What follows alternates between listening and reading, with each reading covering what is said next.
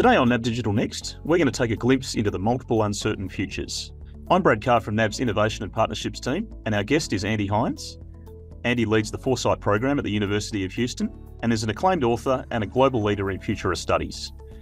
Andy co founded the Association of Professional Futurists, and he was previously an in house corporate futurist at Dow Chemical and Kellogg's. I had a fascinating week in Houston in August doing Andy's professional certificate course and I'm delighted to have him here to share more of his insights.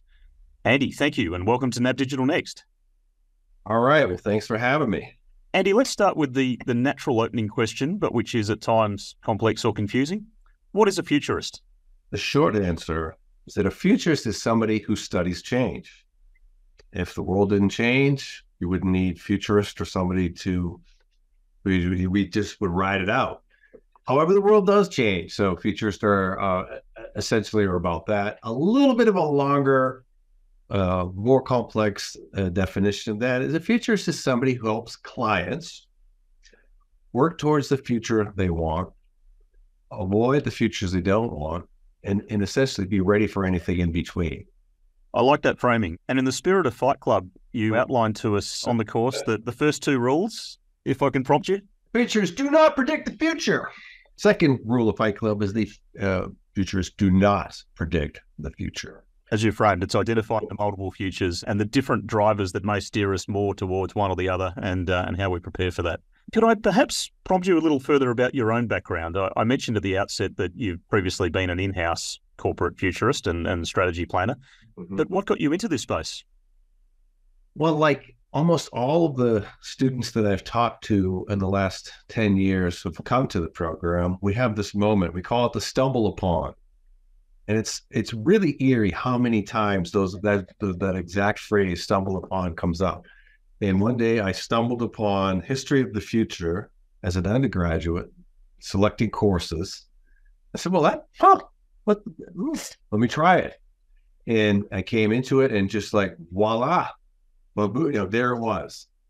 And I think most of us have that kind of a moment where we're just, you know, because we don't we don't grow up hearing about it. So there's no futurism courses in uh, K through 12. So at some point you've just got to hear about it. And when you do, and for those who I guess really end up working in it or becoming uh, passionate about it, it's just we, we just said, aha, all this time I didn't know. I was thinking, well, should I go to law school? And I had changed majors multiple times, and nothing was, you know, quite clicking until there, and it just hit.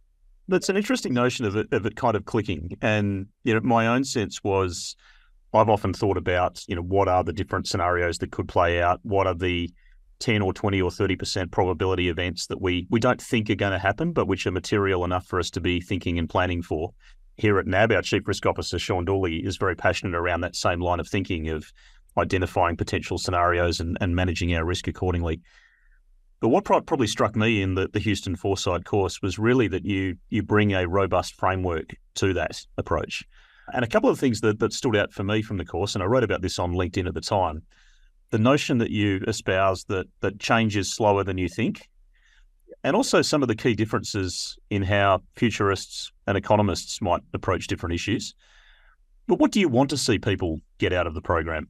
Oh boy, there's so much in there. Uh, well, what I let's start with that. Uh, begin with the uh, end in mind. There, we, what do we want people to do? I want people when they graduate and come out to a potential client. It could be the job that they started with when when they joined us. They're still there. They've their goal was to kind of futurize their organization. They could be in a whole new setting. They could be moving into a, a, a brand new um, area. But it's it's to get a question like, how do I? Now let's we'll use a current example. We have a client that says, how do I uh, make sense of AI? Local government, you know, uh, they set up this new thing, uh, new planning tech. They're calling it the tech hub and they're going to try to you know be, become a, a, leading technological force in the future amongst cities.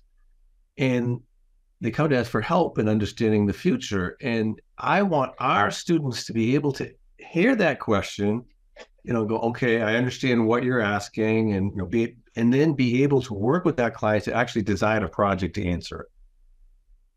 And you know that may sound simple but it's not hmm. right Now, like you said, we do teach a core methodology. Uh, we're very, you know, we drill it in pretty hard, and even even in the week long, I think by the end you're kind of like, I get all right, enough already, right? But we feel like if once you understand that, like, what do, what do you need to do? What are the basic steps you need to do? And then when you hear a question, you can kind of, you know, you almost, your your brain almost starts getting into that space. Of, oh, okay, we'll do a little bit of this here, a little bit of that here. So it's like as we say, it's like uh, the difference between a chef and a cook, right? A, a, cook can can do the basic steps and can make the basic dishes, but the chef knows when to add that last little pinch of salt or whatever it might be. I'm not much of a cook myself, but you know, and that's the to me a good futurist knows I can kind of understand what this is. How can I help this group or who I'm working for? Knowing my basic framework, but knowing you know how much how much of this spice and how much of that, when to cook here, when to, uh, and that there is a, a but there's an art to that that I hope uh, that takes a while to really get good at. And I'm glad you mentioned the example of AI uh, in that discussion, and and certainly that's something that I've probably reflected on further since doing your your course. And if I think in, in particular about the impacts that AI could have on the workforce, yeah, there's quite a mm. few different scenarios here, and I'd like to to perhaps test and gauge your reaction. You know, I think on one hand, we see the potential for enormous disruption to the workforce and the displacement of jobs. There are a few different scenarios of how that could play out, either in a holistic way across the economy or concentrated in different lines of work. And some of the discussion we start to see people calling out of knowledge workers being more at risk. I heard the Singapore president talk a couple of weeks ago about it being coders and programmers that are perhaps more at risk. And, and in Singapore, they have less of those. But in other emerging markets like India, perhaps the Philippines, perhaps Vietnam may be more exposed to, to that impact. On the other hand, you've got, you know, perhaps the more optimistic view that, you know, clearly we do need to respect the lessons of prior industrial revolutions. And, and in each of those cases, there was displacement of a lot of jobs, but creation of other new ones. But even that is disruptive in the way that it plays out. And, and I suspect that the people that are displaced are not necessarily the ones who will be well equipped and well skilled for the kinds of jobs that might emerge and that we may mm-hmm. have a heavy displacement of 40 and 50 year old workers who really need to be working for another 20 years to fund their retirement, whereas it may be the digital native teenagers that are, are better equipped for the new opportunities.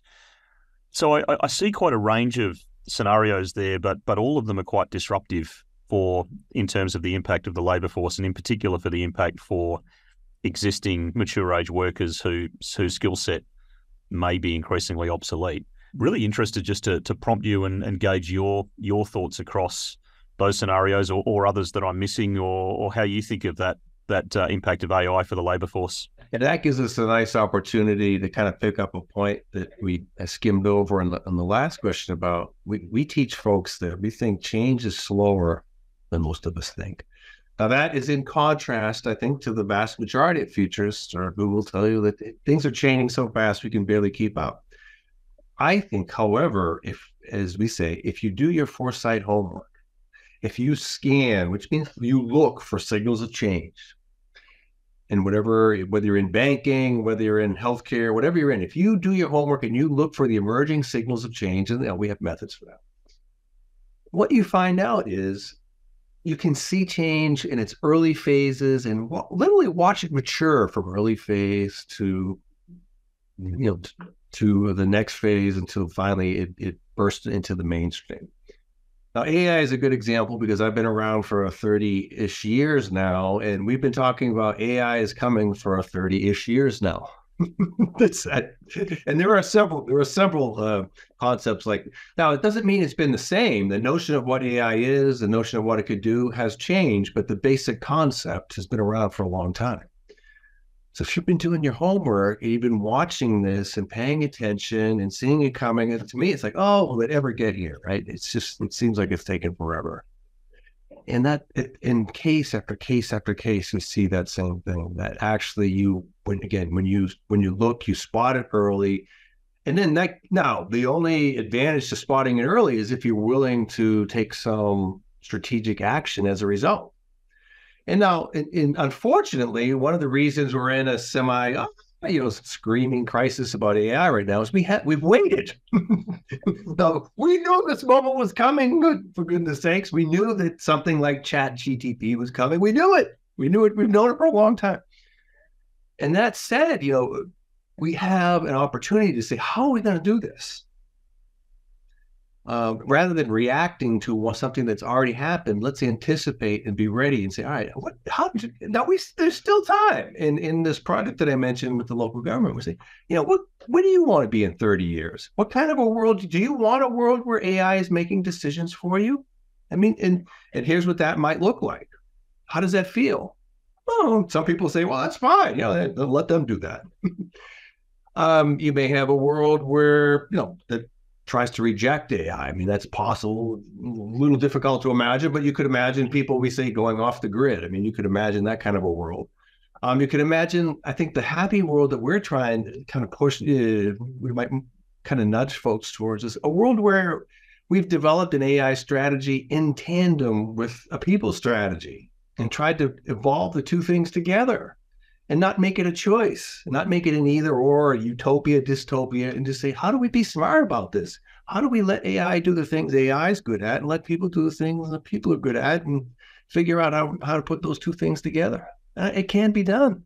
You know, whether there's much uh, evidence of it actually happening at the moment, but, you know, I think that's the, the right vision that you're, you're setting out there. You know, I mentioned in the introduction that you're uh, you're an author of several books, but I want to talk about your upcoming one, um, Imagining After Capitalism. And I was wondering if you can tell us a bit about that and, and also perhaps what led you to research and write this one. Absolutely. So, one of the first, when I mentioned I had that epiphany about, oh, that's it, I've stumbled upon foresight. I think the second book I read was called Images of the Future, where the author had talked about, um, this was back in the 1990s, that he felt like society had lost its ability, global society, not just the US, global society had lost its ability to develop motivating or inspirational guiding images of the future. And he went did, did historical research and said, oh, you know, the great hmm. civilizations of the past were typically united around a common guiding image. And he said, I feel like that that's missing you think about where we so that always stuck with me right? You know and, one of the things i try to do as a futurist i always like to have at least one project that's just a fun indie project. You know you got all your client work that you have to do right? So i want to always have at least one thing that's my all right so after i said you know what? Here we are 30 years later when i first you know from when i had first entered the field and i still don't see any images out there that i feel like wow I see a lot of negative ones out there. I see a lot of gloom. I mean, we have whole genres of a post-apocalypse and zombies, and oh my goodness, right? All the images of the future right now are terrible. And you know, people, I uh, it's it's it's been a, a noticeable shift uh, in the last ten or so years towards this negative future stuff. I'm like, I, we got to get in there uh, as futurists. It's our responsibility, I think, to get in there and say, all right, well, what could it look like? And so that's essentially what the after capitalism is saying. All right, what you know, in that capitalism, because it's the current system, and I have no axe to grind against capitalism per se. You just said, you know, what is it's the current system. What might be something different? And what are some images of what that difference could be? So that's essentially why and what. And maybe if we can continue this. So, you know, I, I think you've you've highlighted some notions when you know, I've heard you talk about the book and, and the and the concept of after capitalism and, and what you posted online. And a lot of what you've described is, I think, quite quite commonly uh, considered in in more futurist circles. As I immerse myself more in listening to futurist podcasts, I hear a lot about this this same notion. But it's not a theme that tends to come through in in other circles. Certainly doesn't come through so much in economist discussions. And I was wondering if you can perhaps help us understand perhaps why futurists are thinking about what comes after capitalism and, and others, right. such as economists, don't see it or, or are not thinking that way. Yeah, so we we have it goes right back to our sort of core methodology or our core rationale for looking at the future. And so, and, and maybe the first question, what is a future? All right. So we divide the future into uh, very simply the we call the baseline future is the current way this the system or the topic we're studying operates. So if we're looking at banking or an economy or anything and say, all right, how does banking or how does the economy work today? And the baseline future imagines that the current system will continue more or less intact. And but eventually, at some point, something some changes come along and, and disrupt that system, and we end up in a new one. So that economists, and I'm not picking on economists because most economists and most professionals who aren't futurists and who aren't paid to think about the disruption and what happens after the disruption spend their time on that baseline future today, extrapolated forward. So when you spend you spend all of your time in that current system, and it's good that we have people that do that. it's not us. I say our job is to say, yeah, great. Now we'll we'll let the economists take care of that piece. But what happens? What might first of all, what might come in and disrupt that system? What are those disruptive forces? And then two, what does it look like on the other side? So it's really we're just looking at the same system, so to speak. We're just looking at it in different points of time and at different, you know, with, with a different emphasis. And like I tell my students, you know, we can we can help map out a baseline future where we know how to do it, but mm, you don't really need a futurist for that.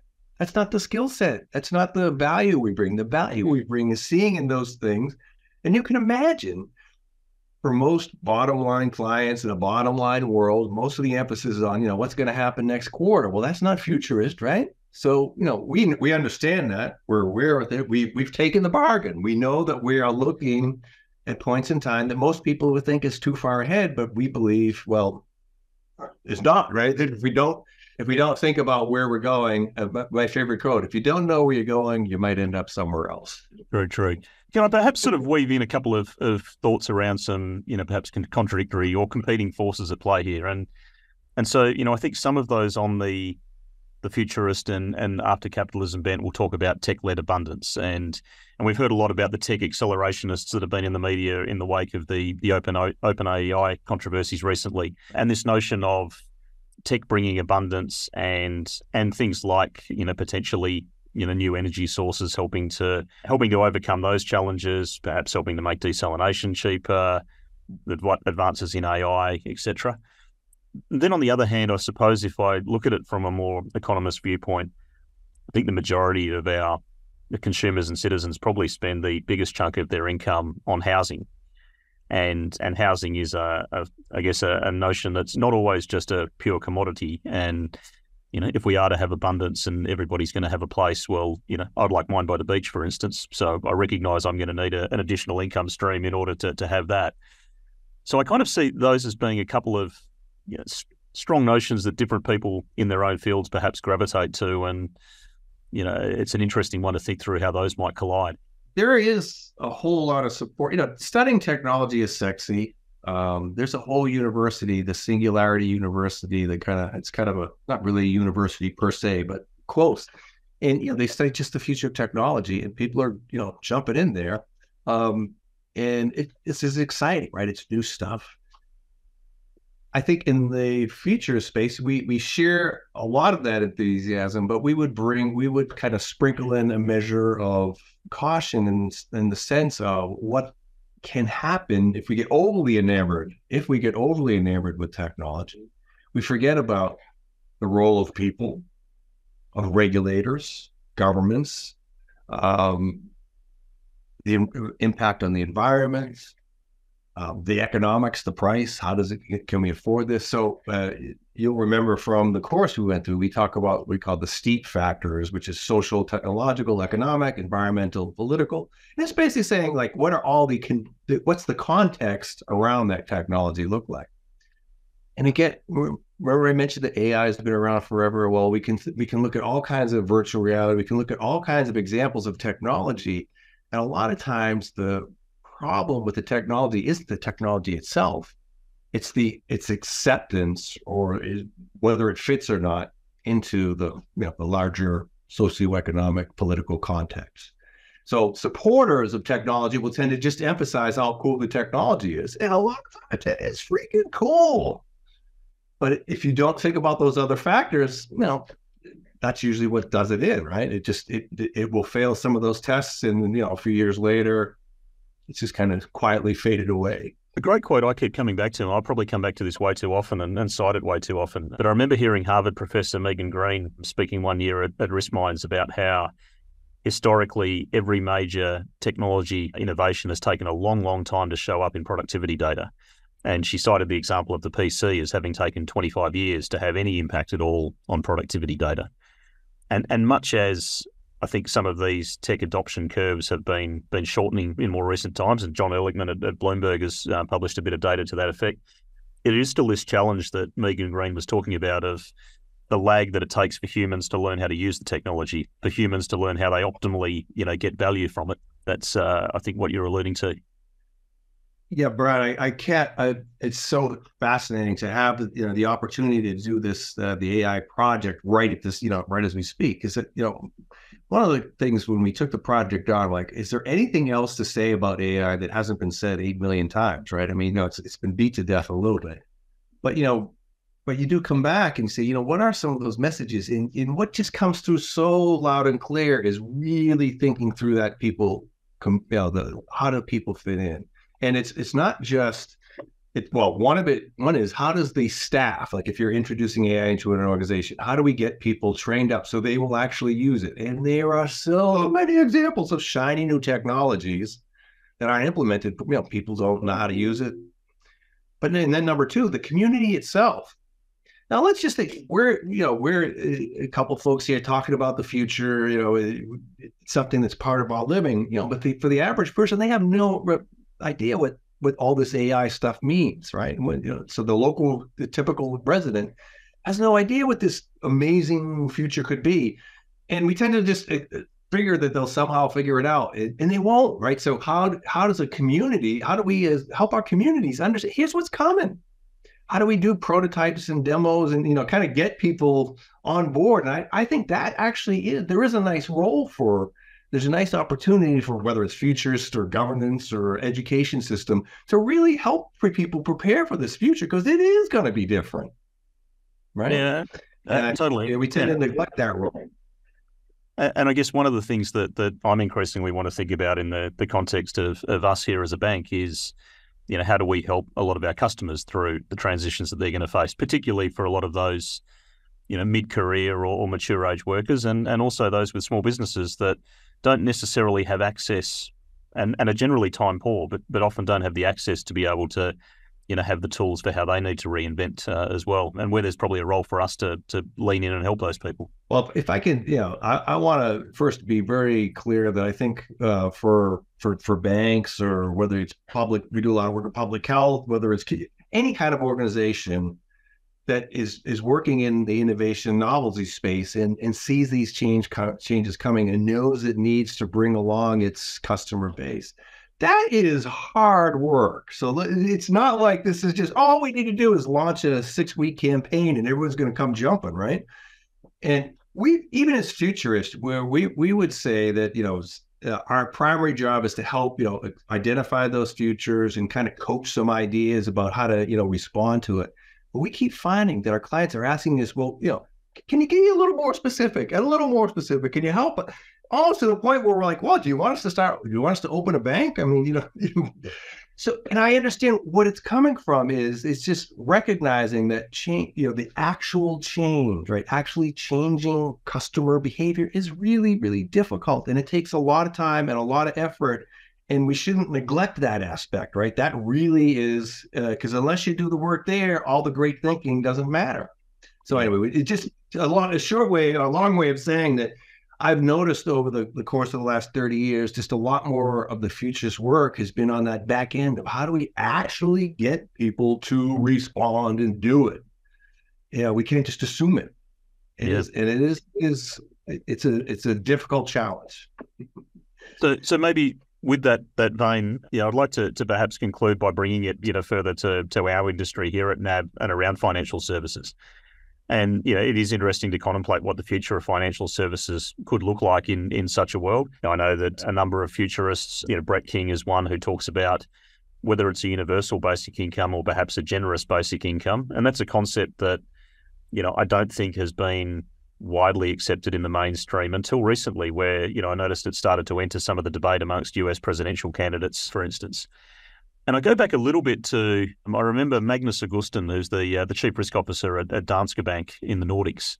He called out to me several years ago the the prospect that we could see a future UBI world and one in which there is the risk that that perhaps banks and insurers only serve the people who have some sort of additional income stream over and above a UBI, and that for all of the great efforts that we've been making around promoting financial inclusion, we could actually unwittingly drag ourselves more to a world of, of financial exclusion. So I'm, I'm, you know, perhaps wanting to to test that that line of thinking with you, and you know, I see that that perhaps as a bank, you know, we're going to need to work harder in terms of where we find our niche for how we support our community and economy through some of these sort of transitions that are potentially coming. Well, I certainly agree with working harder to find the niche because I do think there is, yeah, there is this is this world, and you know, one of the reasons I, I want to be talking about a 20 year future is that it gives us 20 years to prepare, right? So we don't have an excuse, and to start thinking through what would that world look like, right? And literally playing with the scenario of a UBI world and saying, you know, what does you know what is the role of banking in that world? So that's those are the kind of rehearsing for the future exercises that we want to go through now to me, when I think of banking or financial services in the future, um, imagine a, a total post-work world in the sense that we don't have formal jobs mm. anymore, and there is some sort of a UBI mechanism. Uh, how do we allocate? Re- how do we decide who gets what? Now, whether that's money per se, or there is some massive global distribution mechanism to find out who gets what or to help allocate who gets what. Now that to me that could be banking, and that could be you know that that sort of that need is still here. Now whether it's through money or whether it's through savings accounts and all that kind of you know like that that that's the mechanism we use right now. We have a job, we get some money, we get access to resources if we don't get money, we don't have a job, we still need to figure out how to get access to resources. And that is a huge global problem. And, you know, so it's just, it, I think it's a reframing of what, you know, what the service is, but the need, the need is still there. So I could absolutely see a niche, but you got to find it to your point. Andy, thank you. That's been a, a, fascinating bit of future casting, and and you know I think a great way to sort of put out there the items that we need to be starting to think through and contemplate. And I'm going to have a crack at just trying to summarize a few things that, that I thought really resonated. I'll, I'll start where I'll come back and finish on the point that, that change is slower than you think. And I thought it was an important notion you made there that, that you know, that's not always universally spruiked and that there are perhaps some other accelerationists or the like that perhaps are, are talking on a more aggressive timeline. But the reality and what has been shown is that change is slower than you think.